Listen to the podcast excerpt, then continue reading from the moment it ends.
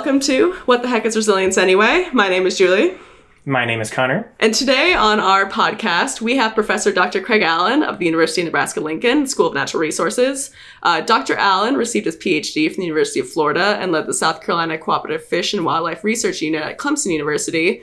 Um, and then Dr. Allen arrived at UNL in 2004 to found Ne- Nebraska's Cooperative Fish and Wildlife Research Unit, where he worked until 2019 before founding and becoming the director of the Center for Resilience in Agricultural Working Landscapes, or CRAWL. Dr. Allen was also the principal investigator of the National Science Foundation IGERT grant, focused on the topic of resilience and adaptive governance in stressed watersheds, before applying for and being awarded with a network of other co-PIs a five-year, $3 million grant to establish a National Research Traineeship, or NRT program, here at UNL, which Connor and I are uh, part of for our graduate training. He was also recently awarded an NSF Dynamics of Integrated Socio-Environmental Systems, or DISES grant. Um, and Connor will do the rest of the introduction.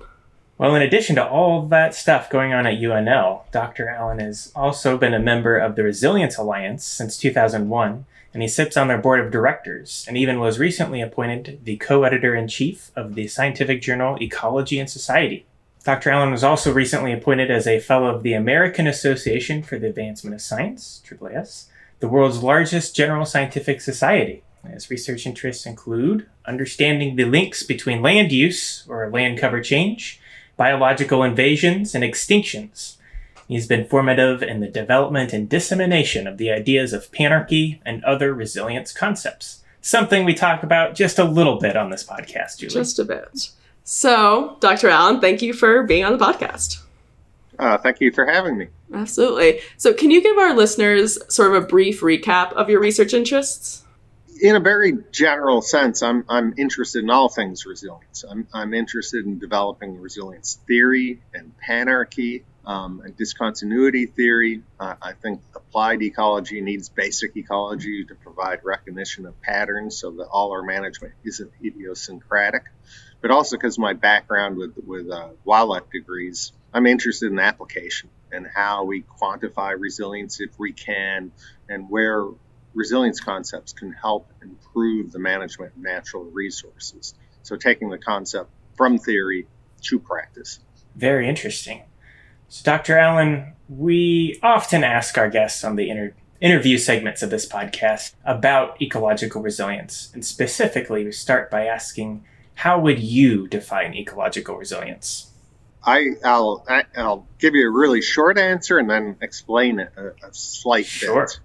So, so for me, resilience, the definition I use falls back to the original resilience uh, definition of C.S. Holling in 1973, and he coined the term ecological resilience.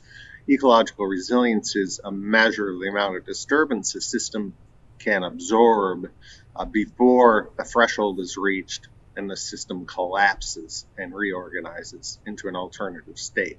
An example of that would be a, a grassland uh, in the absence of structuring processes such as fire, uh, converting to woodland over time. So those same spot of land in in uh, Great Plains, for example, can exist either as a grassland or woodland, or if we're talking like the sandhills, other alternative states are possible too. For example, moving dune fields. Now, most people, however, um, use a slightly different definition of resilience. It's a little bit easier to understand, and you see it in, in lay discourse all the time. That definition of resilience really comes down to bounce back. And so, in, in that characterization of resilience, resilience is simply the amount of time it takes for a system to return back to its quote normal function following uh, disturbance. Now, I have a couple problems with that definition, really two main problems. One is that the systems we manage and, and live in and work in are non stationary, they're changing all the time. So, if you're going to bounce back, it's far from trivial to know what to bounce back to. Think of some of our hurricane disasters that have affected um, swaths of, of urban cities that um, one would argue, are not in greatly desirable conditions, poor infrastructure, um, just in need of revitalization. In a case like that, bounce back doesn't make any sense. The other critical problem for um, the idea of simply bounce back is, as resilience is it's a little dangerous to think of that. For one, the, if you take that to the extreme, it means we can disturb anywhere, any system that we manage or live in. And it's simply a matter of time before it returns. Mm-hmm. And we know that's not the case. Many systems, most systems to our knowledge, or all systems, have a critical tipping point. You disturb it beyond that tipping point, and it collapses and reorganizes, reorganizes into an alternative stable state. So my definition of ecological resilience or SES, social ecological resilience, includes bounce back because that captures most of the dynamics. But you have to have a little more than that. You need to deal with the nonlinearities, the ability for collapse, etc. Uh, the other major difference between those two things, uh, bounce back and ecological resilience, is bounce back really doesn't have an underlying theory to provide us broader inference. It's simply a measure. If you're talking about animal populations, it would be little r, the rate of increase in the population. Ecological resilience theory has a huge body of theory dealing with traps and transformation and, and cross scale organization of systems and on and on. So it's a it's a really vital, really lively, really fast developing area of theory. Yeah. Yeah, it's nice to hear you. So many of the terms you're using are, are terms we've tried to cover in depth in some of our content episodes here. So, you know, our listeners will recognize some of the phrases you're using in in the adaptive cycle and in our alternative stable states episodes. And it's nice to sort of hear that incorporated into some of those bounce back ideas. It's really nice to hear that. Um, how did you first hear or learn about ecological resilience? What was your introduction to this field and this theory? So I certainly didn't come in thinking I'd be a resilience scholar. Right. I started a master's degree, which um, I did in Texas, um, and has the impact of fire ants on everything. Uh, the interesting thing about fire ants, though, is that they have enormous ecological impacts. These little bugs, tiny, are changing entire ecological systems from um, by changing germination success of plants, um, decimating some insect communities and even killing things like deer fawns and alligators. Um, so that got me a touch of thinking about ecosystems and how they're organized and how they're assembled, sort of big picture questions. And my advisors there, um, that was at Texas Tech, um, encouraged me to think about those things. I ended up going to Florida, where my PhD was, or my assistantship was, to model all the vertebrate species um, in the state at a 30 meter resolution. Wow. Working for that for some time, I wasn't sure there was really a dissertation into a, a, a mapping program for species. I ended up taking Buzz Holling's class, cross scale ecology class, one day. It really um, resonated with me, and we did a class project that ended up being uh, one of my first publications on this and um, I picked up Buzz Holling as a co-advisor, and and then did my entire dissertation working with Buzz. I also did a, a short postdoc with Holling before moving out to Clemson. So it sounds like Dr. Holling was a pretty heavy influence on your resilience work. Absolutely, and the and and the father of resilience theory, if you will, as as well as father of adaptive management. So um, absolutely a, a, a big influence and, and encouraged. Um, one thing Buzz Holling did always was encourage students to think way outside the box and speculate and think boldly. He, he believed that much of science was overly conservative and that we needed to break away from that and, and be a little more bold and novel. So, as a follow up, Dr. Allen, is that one of the reasons that uh, the Resilience Alliance was originally founded was to, to, try and promote some of these ideas and and be bold, as you said, uh, in in the sector. Yeah, and what were those early days like of the of the organization? those are interesting times because when, when Holling originally put out his idea in 1973, mm-hmm. it sort of sat stagnant. Holling always thought that um, science is so conservative that it takes 30 years for a good idea to be picked up. And that's exactly how long it took for resilience. So there was an attack by ecologists in the 80s um, demonstrating that there's no alternative states in nature. The fact is, in the 80s, there weren't long term time series to right. actually demonstrate that case. So the idea sort of percolated in the back. Then by the ni- late 1990s, um, Lance Gunderson and Buzz Holling. Lance Gunderson was working as a postdoc in the lab at the time. He's a friend of mine and colleagues. Thought about forming the Resilience Alliance, and originally it's called the Resilience Network with MacArthur Foundation funding. And the idea was, yes, to talk about resilience concepts, but really to talk about these complex concepts across disciplines. So their original meetings, the Resilience Alliance includes included social scientists and including included economists and others, because the idea was that these are ideas that apply to complex adaptive systems that consists of both nature but also people. And economy is important as well. And there had to be integration of these things. So that was early on early work really considering link social ecological systems rather than just focusing on the ecosystem aspect. So there's a definitely a convergence of different disciplines there to try and solve some of these complex problems. Yeah, and sort of on that uh, topic a bit, or you know, going off into the different branches of ecology and other fields, we wanted to talk a little bit with you about your relation or the relationship between invasive species and invasive species ecology with resilience and sort of what you see as uh, the linkages there and the way that that influenced some of your early thinking, like with your fire ant work. And then moving from that, when you came to Nebraska, obviously, and as we've talked about it pretty extensively on this podcast, eastern red cedar. So, can you yeah. speak a little bit about invasive species and that connection there?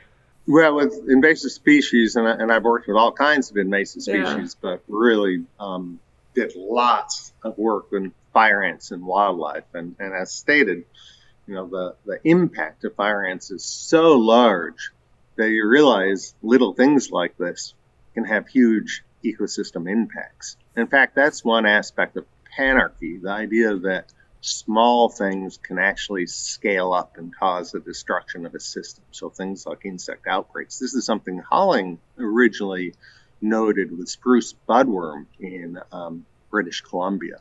So this sort of outsized impact by these small things uh, really makes you think about how systems are organized. By the time I got to Florida, I was thinking um, I was still working with fire ants, but I also started working with a variety of other uh, invasive species and doing empirical analyses predicting vertebrate invasions. And what we found was, uh, as a corollary of, of, resilience theory, is the idea that there's um, multi and cross scale structure in ecosystems. What we found was that invasions and extinctions were actually non random, non randomly distributed in terms of sort of the scaling structure of systems.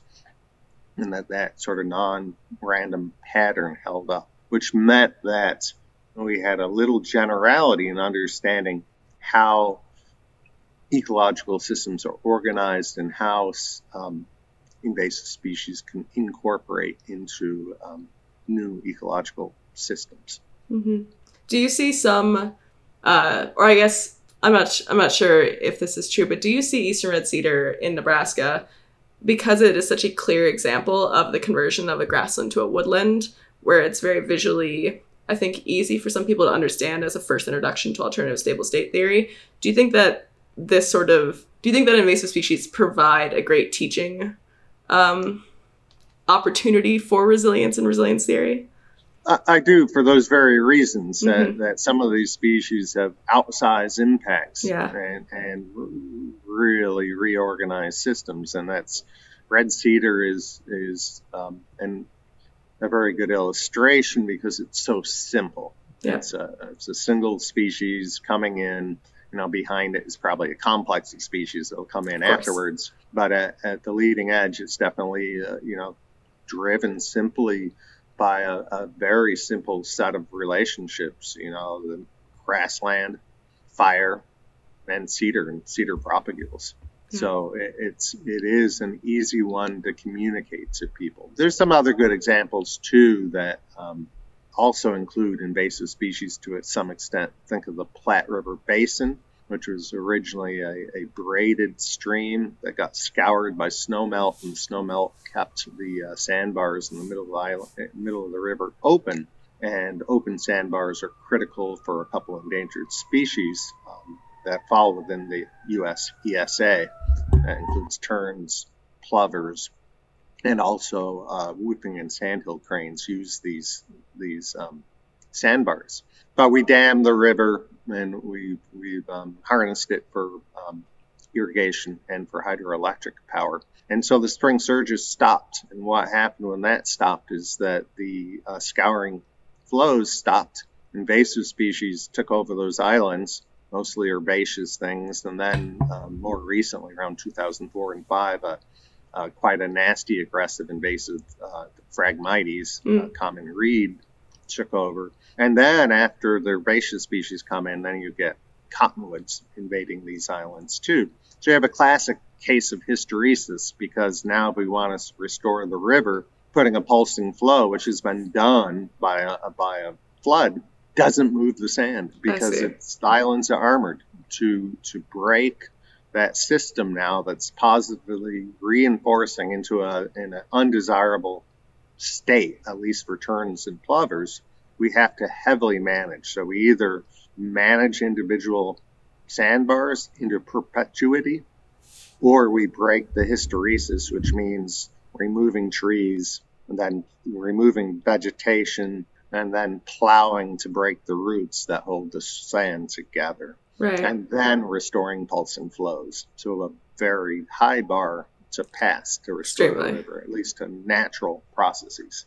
Extremely. Yeah, I, I think that's such a nice illustration of the way that alternative stable states is a really great introduction to this area of research, this body of research. And I think it was uh, one of the first introductions I had to this sort of work in undergrad. And so I think that's a great illustration of that. Another great example in the Great Plains, of course, is and and for sort of more social ecological systems that are a little little heavier perhaps mm. on the on the social side is agricultural landscapes and and of course a classic sure. case out here in the Great Plains is the Dust Bowl which ah. is the same kind of collapse you know slowly increasing drought and slowly increasing more and more plowed area and then you just hit a limit and and the uh, soil started moving. Also illustrates the opposite side of resilience, which is the idea of transformation, the idea of uh, breaking the resilience of systems in undesirable states, mm-hmm. and then purposely through human agency fostering that system back to its more desirable state. Right. Resilience is not always a great quality for a system. Well, the dust dust bowl uh, makes me think of you know, a lot of these individual actions going on with different farmers that had a cumulative effect, up to and including a lot of dust blowing into Washington, D.C., which was famously the originator of the Soil Conservation Service. And that uh, makes me start thinking about concepts like panarchy. We've talked about panarchy on the podcast before, Dr. Allen, but as someone who's very familiar with the, the concept and has worked quite extensively with it, how would you describe the concept of panarchy? I would describe panarchy. We think sort of un, underlies resilience, the model of panarchy, and, and panarchy is simply a, a, a characterization, a framework for understanding complex adaptive systems that's based on hierarchy. But hierarchies are generally top-down control, and with panarchy, control can be top-down or bottom-up. The insect example, collapsing a system is one of those examples of a, a bottom up collapse of a system. And we see that quite frequently. There's more to panarchy, too, of course. There's the idea that uh, dynamics are sort of in systems or scale specific. So each level in a panarchy is a hierarchy, but it corresponds to a scale in ecological systems. And that scaling structure of ecological systems does a lot in terms of um, conveying resilience to the system it also uh, allows us ways to an- analyze the resilience of the systems because it turns out that ecological functions are non-randomly distributed within and across scales. So Panarchy helped us get to those ideas. Turns out that ecological function tends to be diverse within a range of scale and redundant across scales. So if you have a small insectivore, you also have a mid-sized mm-hmm. one and a large one. Previously, people have just called those redundant functions, which is rather dangerous because uh, an ant disperses seeds, but not very far. A bird disperses seeds like cedar, and mm-hmm. it may mm-hmm. be miles. So right. it's the same function that is occurring at a different scale. Right. So what that provides is a wondrous um, control on the kind of disturbances that may scale up, like insect outbreaks. And so as a as controls a, a lower level scale in the system, like small birds predating upon uh, spruce budworms, when spruce budworms get too numerous and escape that individual level predation, budworms sort of aggregate at the um, branch level. They become a larger scale aggregated resource, and larger animals from larger areas or farther areas come and start exploiting that resource too. So it's a really nice sort of cross scale reinforcement structure of, of function rather than just redundancy in the system. Mm-hmm. The other aspect of panarchy, of course, is that there's dynamics at each scale in these systems. The dynamics are one of adaptive cycles. And adaptive cycles are simply, you know, the easy way to sort of characterize it, not entirely accurate, of course, is that it's sort of successional dynamics that systems um, begin, there's scramble competition and organization rapidly, then you get maturity and growth, and biomass and capital is locked up. When that happens, you, you start to get a little more fragile, if you will, and likely for a collapse. Could be a fire, could be an insect outbreak or something else. And then the system resets. And it's during that reset time where you can introduce novelty like invasive species into these mm-hmm. systems. Should be fairly familiar to those who have listened to our adaptive cycle episode. Yes. yes. Yeah, we've tried to cover um, a lot of these core concepts in a variety of methods, and it's really nice to hear these sort of directly from you since you have so much experience with this and, and have sort of been on the forefront of innovative ways to start teaching these materials as well. Which sort of leads us to the next section we'd love to discuss, which is about sort of these massive projects that you have been working on in recent years. So specifically the NSF-NRT, the graduate program that Connor and I are a part of, which is, you know, this um, interdisciplinary uh, graduate program that allows people from different disciplinary backgrounds to come together, do their graduate work, but in a way where everyone is focusing on resilience from different perspectives and collaborating with one another to solve, you know, innovative projects, innovative problems. That's what this podcast and the CRE in general grew out of. Um, and then also Crawl, which is sort of the newer massive project that you've been working on. And both of these, particularly, of course, the NSF NRT, have a really strong education focus and sort of dissemination of these topics to wider and wider audiences, both graduate, professional, and general. Um, and so we would love to hear a little bit more about what you know drove you to s- not switch focus, but to move more into this education and, and dissemination realm? Well, I think one thing I and others noticed is is in ecology at least sort of a lack of teaching basic theory. Mm. So people get lots of facts, a lot of methods, especially in wildlife, um, a lot of tools to do things. Less so uh, a good survey of theories out there that organize how we think the world works. And, and as I stated earlier, I think without theory, everything we do in management is idiosyncratic we can't recognize patterns across systems. Mm-hmm. Um, so theory is really critical, and the practice is critical too to test the theories. And so we we wanted something that would provide graduate students um, learning of, of, of, what at the time, especially when we got the IGERT um, 10 years ago now, was still rather novel and uh, poorly or relatively poorly known, but uh, advancing rapidly. And in fact, at the time, we were told that you know NSF would never fund something Mhm. as, as far out as resilience ideas. But they did, and you know, and, and uh, it's been embraced. In fact, you see resilience now in almost every federal RFP. So seeing that sea change Yeah. has been absolutely stunning.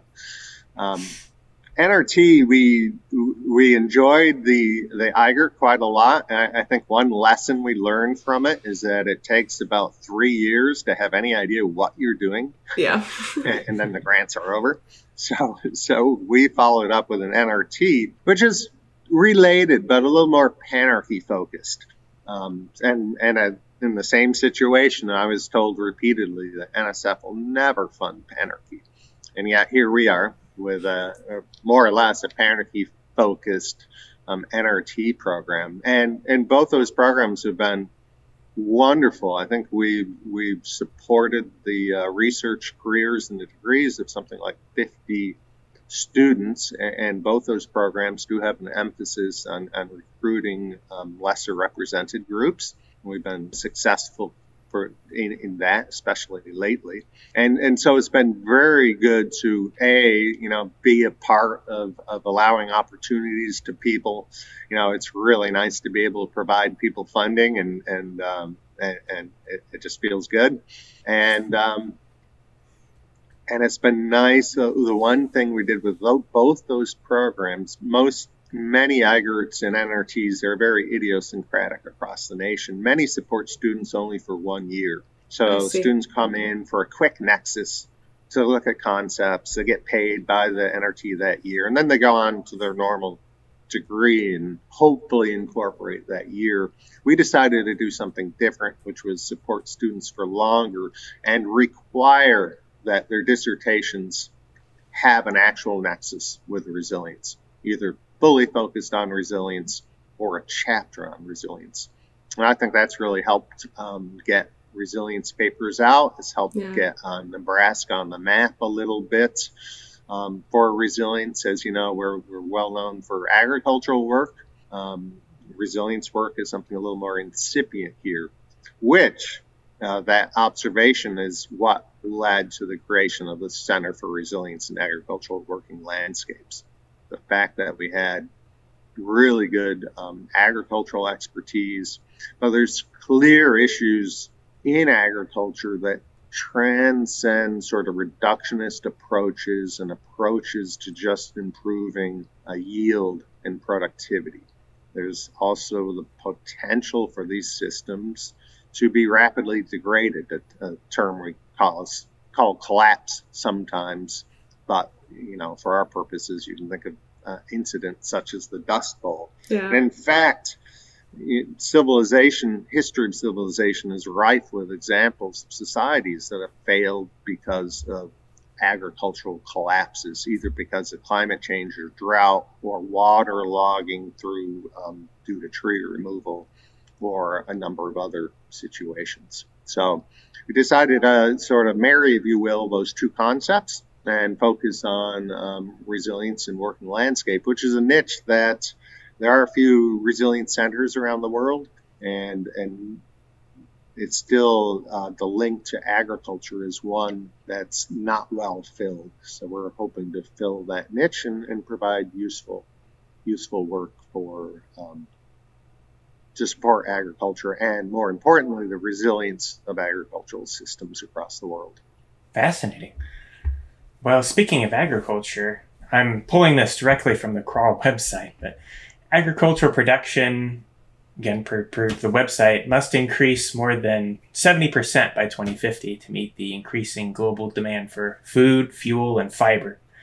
Meeting this goal will require agricultural intensification and more efficient use of marginal lands while contending with a suite of complex and interacting drivers of global change, including extreme weather, soil degradation, and biological invasions.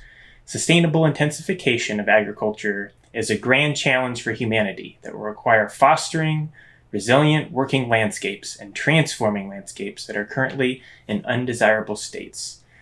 It's very and embodies some very grandiose, uh, very ambitious ideas. So, how does Crawl help us to address this issue as sustainability in agriculture and, and promoting that resilience? well, we're doing a, a, number of things, and, and one is um, on a smaller scale, we're working with ranchers in the sandhills to implement adaptive management practices. And adaptive management practices um, are, are, sort of uh, designed around the challenges that ranchers see on their property, and those challenges have included, not surprisingly, the incursion of more and more invasive species, including red cedar.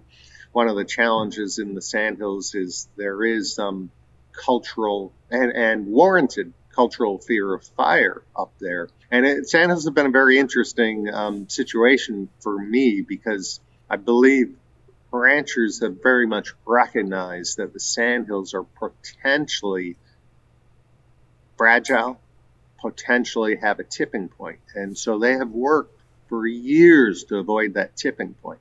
The tipping point they've been trying to avoid is that of moving sands. Mm.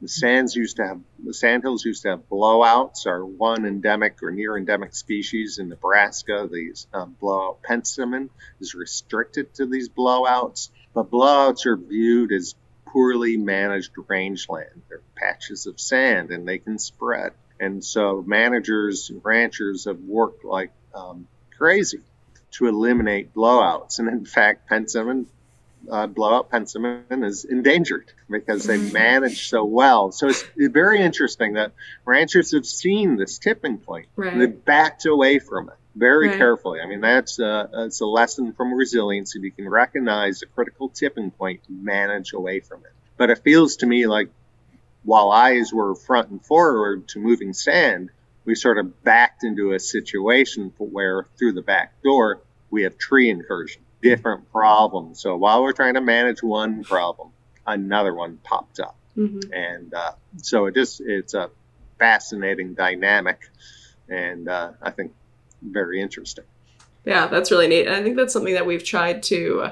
Um, something you just said reminds me of a point that we try to drive home in this podcast, which is that you don't necessarily need even to to know the terms around ecological resilience to witness it and apply it in your own life. It is a in some ways it's a framework. That's one part of ecological resilience theory, right? And the idea that you were talking about where these landowners, these ranchers have recognized and then backed away from what they saw as an undesirable alternative stable state change is such a great example of this is putting language to a phenomenon that humans are inherently aware of at some level rather than it being this purely academic uh, framework. Yeah. So I yeah. think that's a really nice illustration of that. Another thing we've we've just gotten started on on ag and resilience is uh, just um, very recently we were awarded some, I think it was mentioned early on, DISES funding mm-hmm. from NSF. Mm-hmm. This is to create a network of networks. So what we're doing is creating a resilience research network that includes the uh, U.S., um, USDA, long-term agricultural research site program. So 18 enormous research sites for ag across the nation.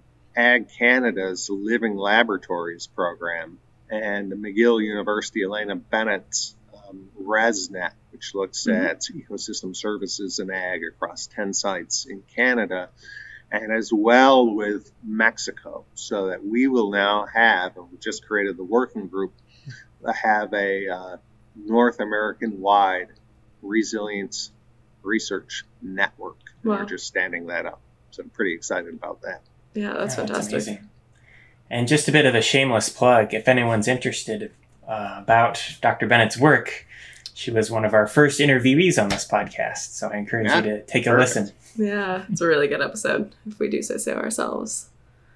And so, she, she is a co PI on this DISES grant, actually. She's doing some Very wonderful cool. work. Okay, well, I'm going to go ahead and pull directly from the CRAWL website again.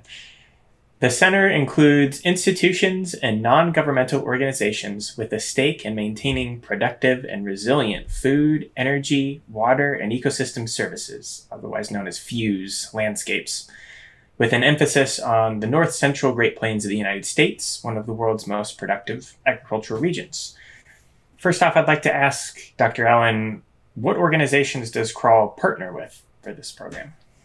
We pro- partnering is really one thing we decided not to do with with um, CRAWL is have a huge list of just people with some general interest. So we have a huge list of fellows. We don't want to do that, see that very often. So our collaborators are, are very specific, working with us on, on manuscripts, publications, student education, or on grants. So each grant has a, a different suite of cooperators, and, and, and for example, the uh, DISES in, includes Ag Canada, um, McGill University, uh, uh, institutions in Mexico and, and LTARS across the U.S. Um, there's an EPSCoR grant too, looking at um, um, predictors of spatial regime changes, and that includes um, folks here in Nebraska, but also colleagues in uh, Montana who are social scientists primarily working on this problem too, because it is a social ecological challenge. So those groups vary over time and who we're working with and what projects. For example, Barta Brothers Adaptive Management has uh, uh, NGOs involved, um, ranging from the Nature's Conservancy to the Sandhills Task Force, also agencies such as uh, USDA and the Forest Service and Game and Parks Commission, and probably several others that I'm not remembering. Well, that's a, quite a few partnerships, Dr. Allen. Um, one question, just for the sake of our listeners, I'd like to ask is what an LTAR is. LTAR is a USDA program. It was um, mirrored after the LTER, and, and LTER is long term eco- ecological research sites. So LTAR is, is funded by NSF. LTAR is funded by the U.S. Department of Ag in partnership with land grant universities, including University of Nebraska, and it stands for long-term agricultural research sites. Have a series of working groups that are doing really high-level, interesting uh, work. So now we have started a resilience working group, but there's um, working groups on the social side of things, spatial side of things, soils, uh, just on and on. It's a very active a very interesting group and a really neat way to enhance learning because there's common experiments that are applied at LTAR sites. There's 18 of them from Florida to, to the West Coast. And so you have this huge amount of replication that's possible for rapid learning. So it's it's a, it's a really neat program that holds a lot of progress. Very cool. Very cool. Uh, Dr. Allen, a little bit, a little bit earlier, you had, uh, well, we had mentioned from the CRAWL website that agricultural production, you know, by 2050 has to increase in, in you know, yield and efficiency and all of these uh, concepts. Where does resilience play into the ideas of efficiency and production in this? That's a interesting question. Thank you. Um, I, I, first let me give a sort of a, a, a, lay definition of resilience. You asked me for a more mm-hmm. technical mm-hmm. one earlier, mm-hmm. but especially in sort of resource management, which we could include agriculture as a kind of resource management.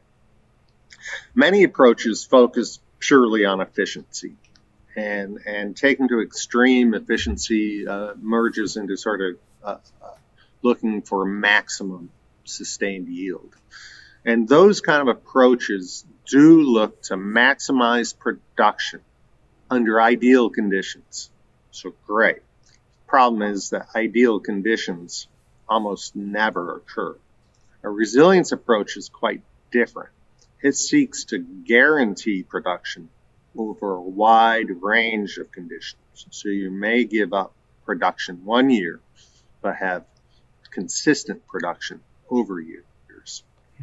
So they, what we've seen in agriculture, in my opinion, um, historically and currently, is really the focus primarily on increasing production and efficiency. And that includes creating extremely efficient, pretty expensive, um, pretty intensive, irrigated agriculture um, that is the most productive agriculture in the world we're exporting it globally now too, and, and the potential challenge there is that kind of agriculture is pretty new. It hasn't had the test of time. Mm-hmm. And we have to balance efficiency with resilience. Why? I'll give you a couple examples. we're, we're all uh, familiar with the COVID outbreak, I'm sure, and Yeah, sure. you will be familiar with the problems we're having with supply chains right now. Mhm. Global supply chains went fully the efficiency route, just in time delivery. Mhm. And that is not a resilient approach, and it's failed when stressed. Another example of highly efficient and therefore inexpensive and productive uh, system would be the Texas power grid Yes. that had Yeah. no aspects of resilience, redundancy, connection, modularity, etc. in Yeah. it. And it just took a little perturbation, a couple days of freezing weather, and that came crashing down. Yeah. So resilience sometimes means giving up a little, but gaining on the long term and not having those collapses. That's fantastic. And I think that's important for agriculture more than anything else because human livelihoods and food security requires us to have a consistent production of agriculture instead of agriculture that spikes year to year and is highly variable. I think that we might move into some of our sort of ending, exiting questions. We have a few here. Uh, Connor, if you want to pick and choose. Sure. Well, let me start off with a question that we ask all of our interviewees as we approach the end of the interview. What new work are you currently excited about? I'm very excited about this um, network of networks project. hmm It's entire North America. Got a huge number of people behind it. Got some wonderful researchers involved.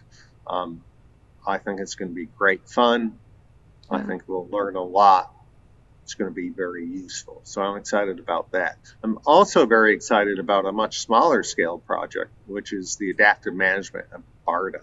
It's Mhm. nice to be doing something on the ground, something where we can talk about resilience and then talk about management and do experiments. You know, a shorthand uh, definition of, re- of adaptive management simply Right. learning by doing, where management options are treated as hypotheses, but then stakeholders are the ones who create those hypotheses and are involved in the evaluation and data collection. So it really enhances learning. Pretty excited about that.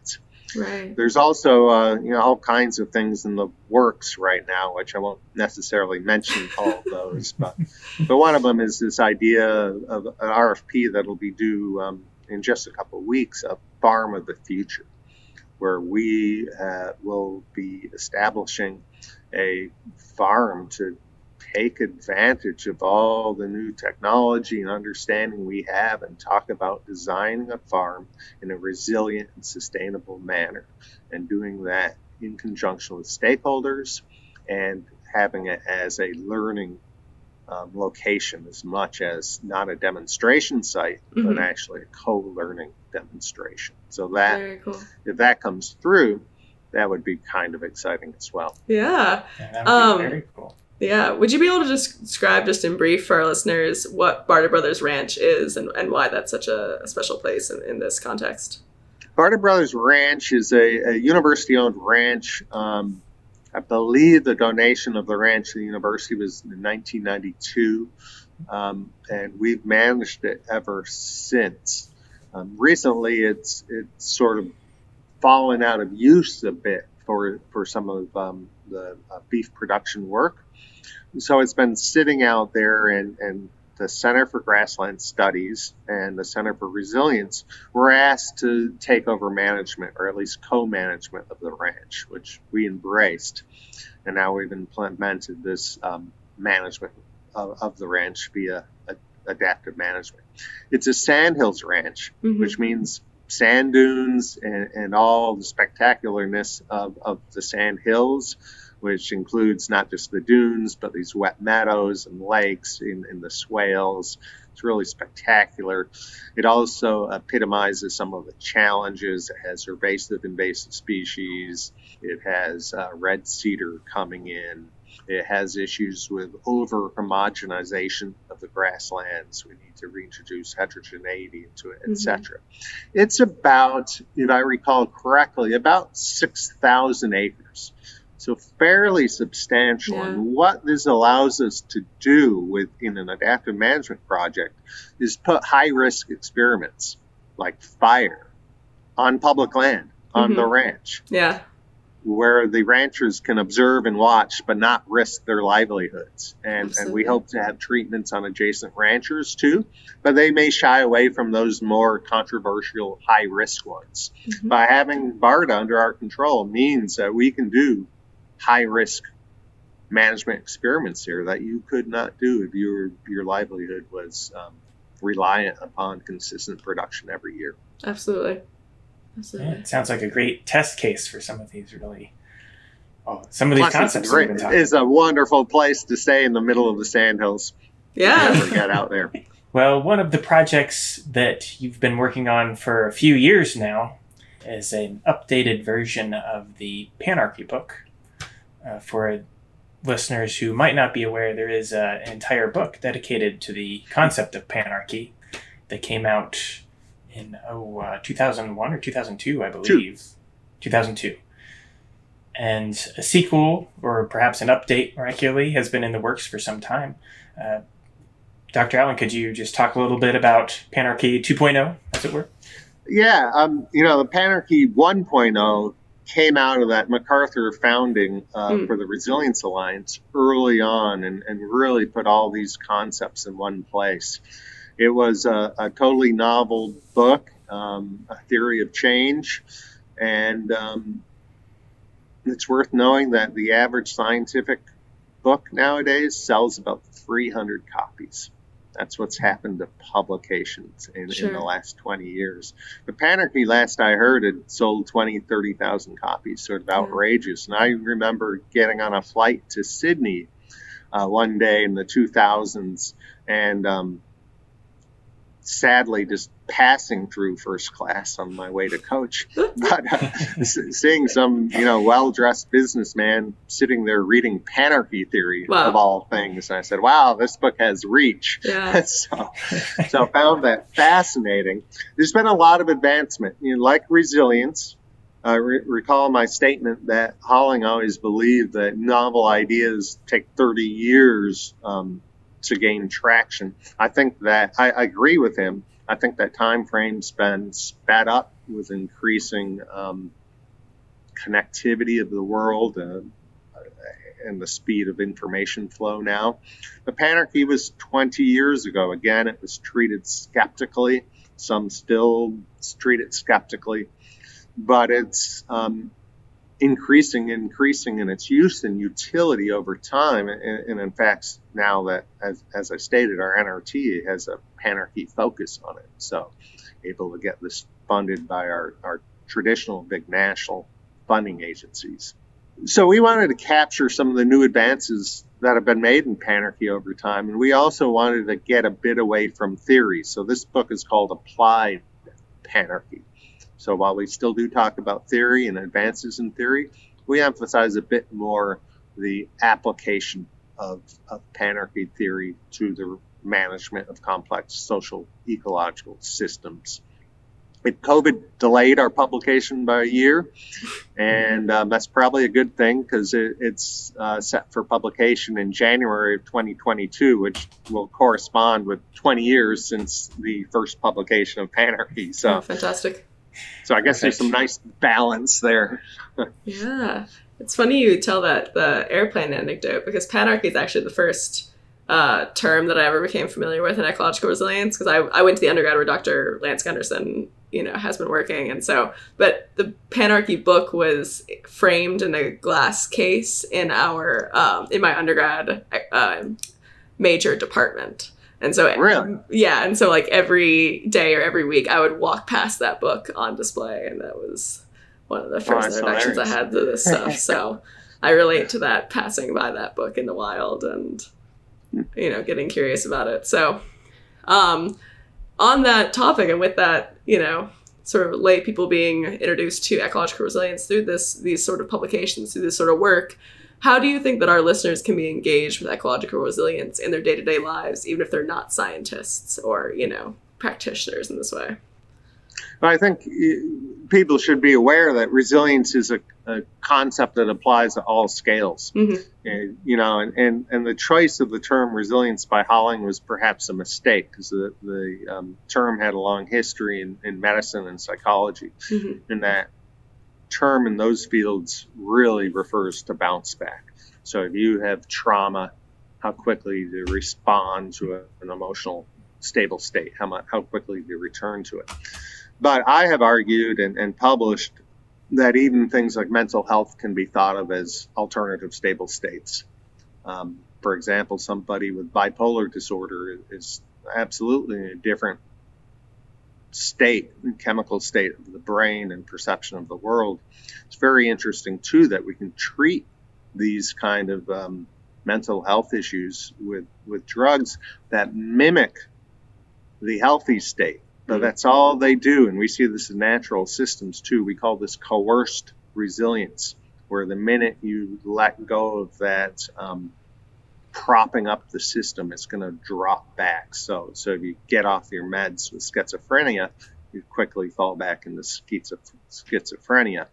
If you're managing a grassland that's surrounded by a sea of cedar trees, all the pressure in the system is pushing it back to cedar. So we can maintain a grassland, but it's entirely coerced. There is no natural process to maintain it. So it's a, a concept that I think um, is important. This idea of coerced resilience, and and we see that commonly. But so for for people, I think you know resilience is is something people naturally know about, right? I hear it Yeah. on the television all the time. Yep. They they often think about it in that bounce back term. But but the bounce back aspect of it really is 90% of, of response to most disturbances. I, I think inherently people are aware that being resilient is, is generally a good thing. Where we need to get is to people to understand the deeper ideas behind resilience, the idea that that a schizophrenic state of a person can be highly resilient, simply meaning it's hard to change that person out of that state. Mhm. And and so these kind of application or these kind of terms have applications from you know individuals to communities to cities and and and to the biosphere. Well, we tend to end the show by pointing out places where we find resilience in the news. Something we actually shamelessly took from our resilience course with you, Dr. Allen. I wanted to ask you if you just happen to catch any examples of resilience in the news uh, on your end lately, Dr. Allen. Oh, now you put me on the spot when I'm usually the one who asks that question. That's a not little really bit of, fair. a little bit of payback. Yeah, I'm we you know, uh, I think every time we hear about another tropical storm coming, Yeah. which we have a couple in the Gulf right now, the concern is for coastal resilience and disaster resilience. So that's a Mm. place we see that frequently. Also, frequently, and I, I'm not sure in the last couple days, but um, anytime there's a traumatic event, whether it be um, disaster or war or, or something else, uh, the concern is for the, the resilience of the participants there.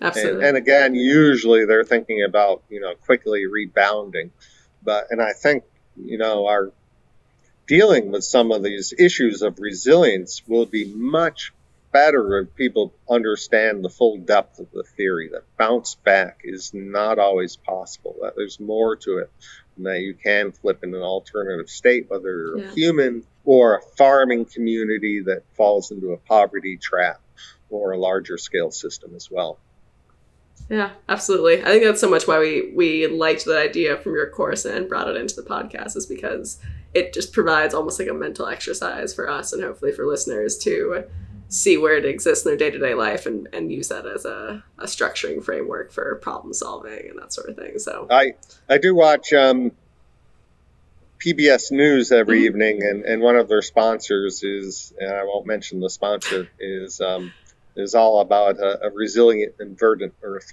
oh wow. yeah, it's it's uh it's very neat to see this work that you guys have been doing for you know before we were grad students all that sort of thing really coming kind of to the forefront of a lot of conversations and and, and even policy and research and stuff like that. So it, really it, you know from that per- perspective has been very interesting because yeah. early on in the in beginning way early in the resilience alliance there's a social scientist slash anthropologist john parker embedded in the resilience alliance.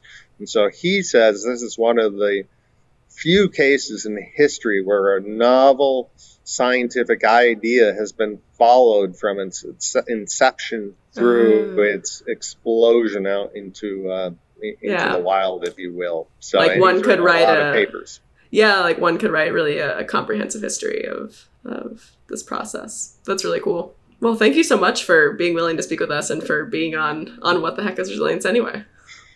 No problem. It's always fun, or it is fun. well, thank you so much, Dr. Allen. It was great having you on the pad- podcast. Yeah. And this uh, brings us to the end of the podcast now. So um, until next time, I'm Connor. I'm Julie. And thank and you for listening to What the Heck is Resilience Anyway? WHRA. Thanks. Bye. Bye.